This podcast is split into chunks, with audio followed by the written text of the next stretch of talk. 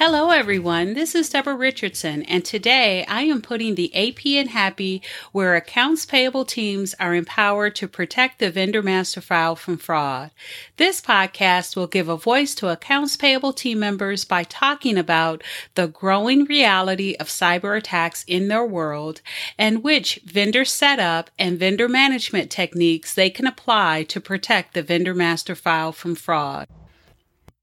If you are looking for vendor process training for you or your entire vendor team, head over to my site at Deborah R Richardson dot com and click on the Vendor Team Training Solved button to learn more about what is included in the monthly or annual plan and also to download a twenty twenty-one training schedule. Get the training that you and your team needs to avoid payment fraud, duplicate vendors, compliance fines, and more.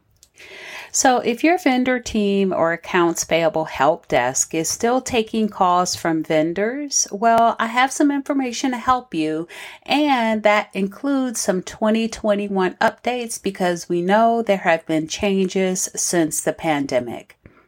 Keep listening.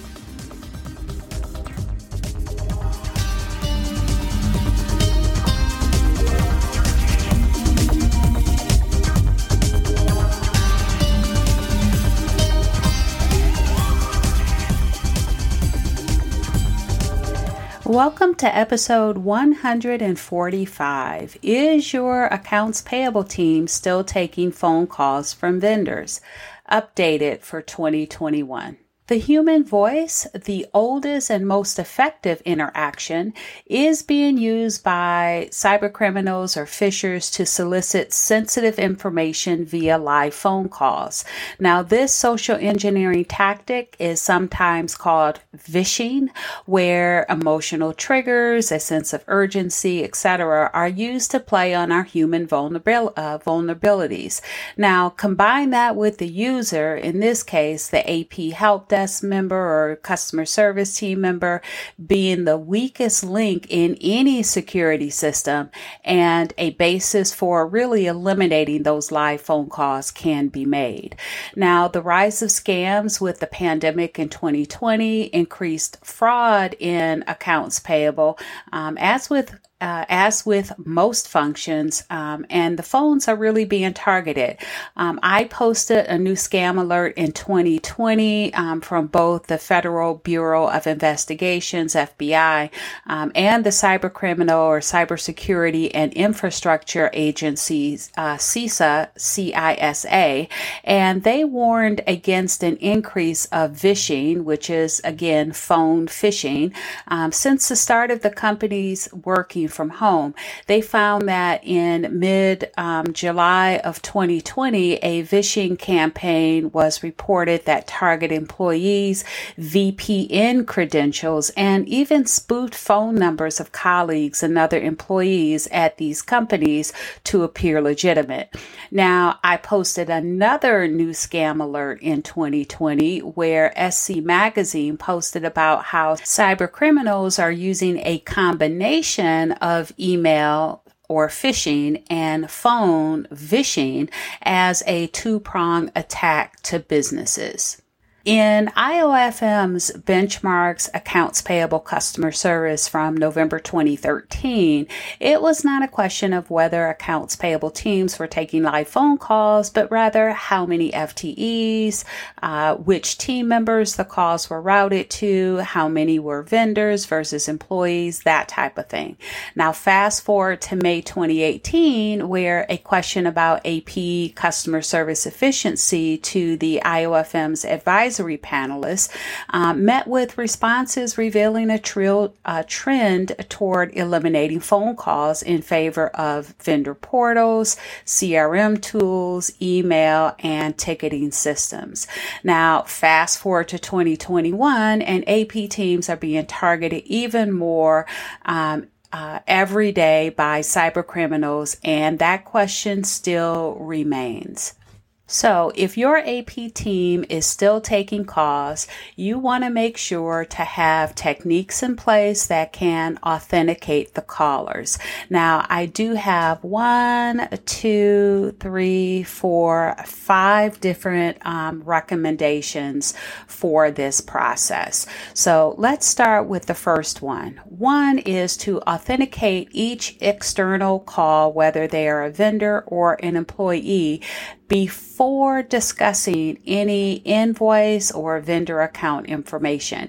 You want to require that the vendor provide at least two pieces of information that a fraudster would not know, um, such as an invoice number and maybe the last four digits of any bank account number on file, or um, the last um, uh, four digits of the tax I D, something that would not all um, also be on the same document. So you wouldn't want to ask for an invoice number and an invoice date, because that might be on, uh, that will be on this, uh, an invoice. And if a fraudster gets a hold of that, then they can authenticate. Now, for the employee, you want to require that they provide two pieces of information, such as their cubicle number or their next level up. Just make sure it's something that the A P help desk or, or customer service team has access to look up and verify, maybe on your, uh, something that's included on your intranet. Now, if the A P team member, customer service uh, uh, team member, or help desk team member is suspicious, they can try this vendor tactic. Now, according to social engineer dot org, if you ask the suspected vendor for their name, company, and phone number, or even just put them on hold, the uh, Visher will disconnect. So if the help desk member is uncomfortable in any way, they can take the caller's information, tell them someone will call them back. And if they actually give identifying information, it can be validated or handed, uh, handed over to leadership and or the security team. Now, the second uh, the second tip is to give the A P team members or give A P team members a reference for authentication. Now, the reference makes it easier for A P team members to remember what information can be used to authenticate the caller. It is helpful if different combinations of elements um, can be used to authenticate. So now all they have to do is pick and choose maybe from different columns. Um, also, it can increase the potential that the A P team members will actually comply with the policy. Um, don't forget to include a short script to be used to explain the reason for the authentication and how to end the call when the authentication is not successful. Now, this reference should be treated as confidential, and it's not to be shared with anyone outside of the A P team. Now, the third one is to really monitor to ensure authentication is being followed. Um, listen uh, randomly in supervisory mode if your phone system has that feature, or consider recording calls and auditing those weekly. Follow up with team members as necessary and include in the performance reviews or their performance reviews if possible. This is one area where it may be done in the beginning. However, as time passes, or even during busy uh, busy times like month end or year end, it's easy for the A P team member to just skip um, to increase productivity. Um, so keep make sure that you put this uh, monitor, monitoring in place, because what is measured improves. Now, the fourth one is to limit information revealed. So even when the vendor um, or employee authenticates, still limit the information that the help desk or customer service A P team member can give over the phone. You want to separate um, Uh, the information that can be given over the phone and what information can only be confirmed. So have a set for what can be given versus what can only be confirmed. So for example, if a vendor wants to verify which bank account their payment went to, have them give you the bank account number and you can confirm whether it is um, what is on file for that vendor. Also, don't reveal any information that is used to authenticate the vendor. Now, the last one, number five, is to send a vendor confirmation. So if any information is updated in the vendor master file, have a means to notify the vendor using the previous information prior to the update. So if the email was updated, send the notification to the previous email, letting the vendor know that there was a change on the account. Now, include in the notification the reply to information for your team in case the change was not initiated by the vendor. Um, a quick note on this one, supporting documentation should be required for any change to the vendor master file. However, there are those times where a remittance email address has been fat-fingered or not been added, and the vendor is calling to uh, into the help desk to get remittance information. So anytime uh, that information is updated on the vendor master file from that phone call, and this should really be a rare occasion, um, you need to make sure uh, that you send vendor confirmation. And I actually recommend that you send that vendor confirmation when any change is made from any type of method. So if they send it an email, if they send you something via um, regular mail, um, if you get uh, something faxed in or uh, something dropped off on your desk, just make sure anytime that vendor master file record is touched and updated that the vendor is notified.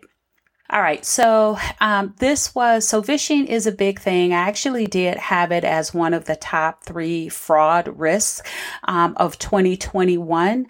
Um, but if you want to stay up to date with fraud trends, uh, you really need to have a way to do that on a regular basis. And if you would like, I do have weekly training for your vendor team, uh, including new frauds and how to combat them. And you can sign up for the Vendor Process Team Training Pass. I'll leave the link in the link to the blog post. Um, so you'll, uh, you'll be able to uh, click through to that blog post in the show notes for this podcast. Now, the fourth Thursday of every month is fraud training, and I go over all of the new scam alerts along with how your team can combat that. So make sure you check that out. So thanks everyone. I hope you enjoyed the one hundred forty-fifth episode of Putting the A P in Happy podcast, where accounts payable teams are empowered to protect the vendor master file from fraud. Don't forget to check the show notes for the links mentioned in the podcast. And if you enjoyed this episode, consider subscribing and writing a review of my podcast on the platform that you use to listen. Stay happy.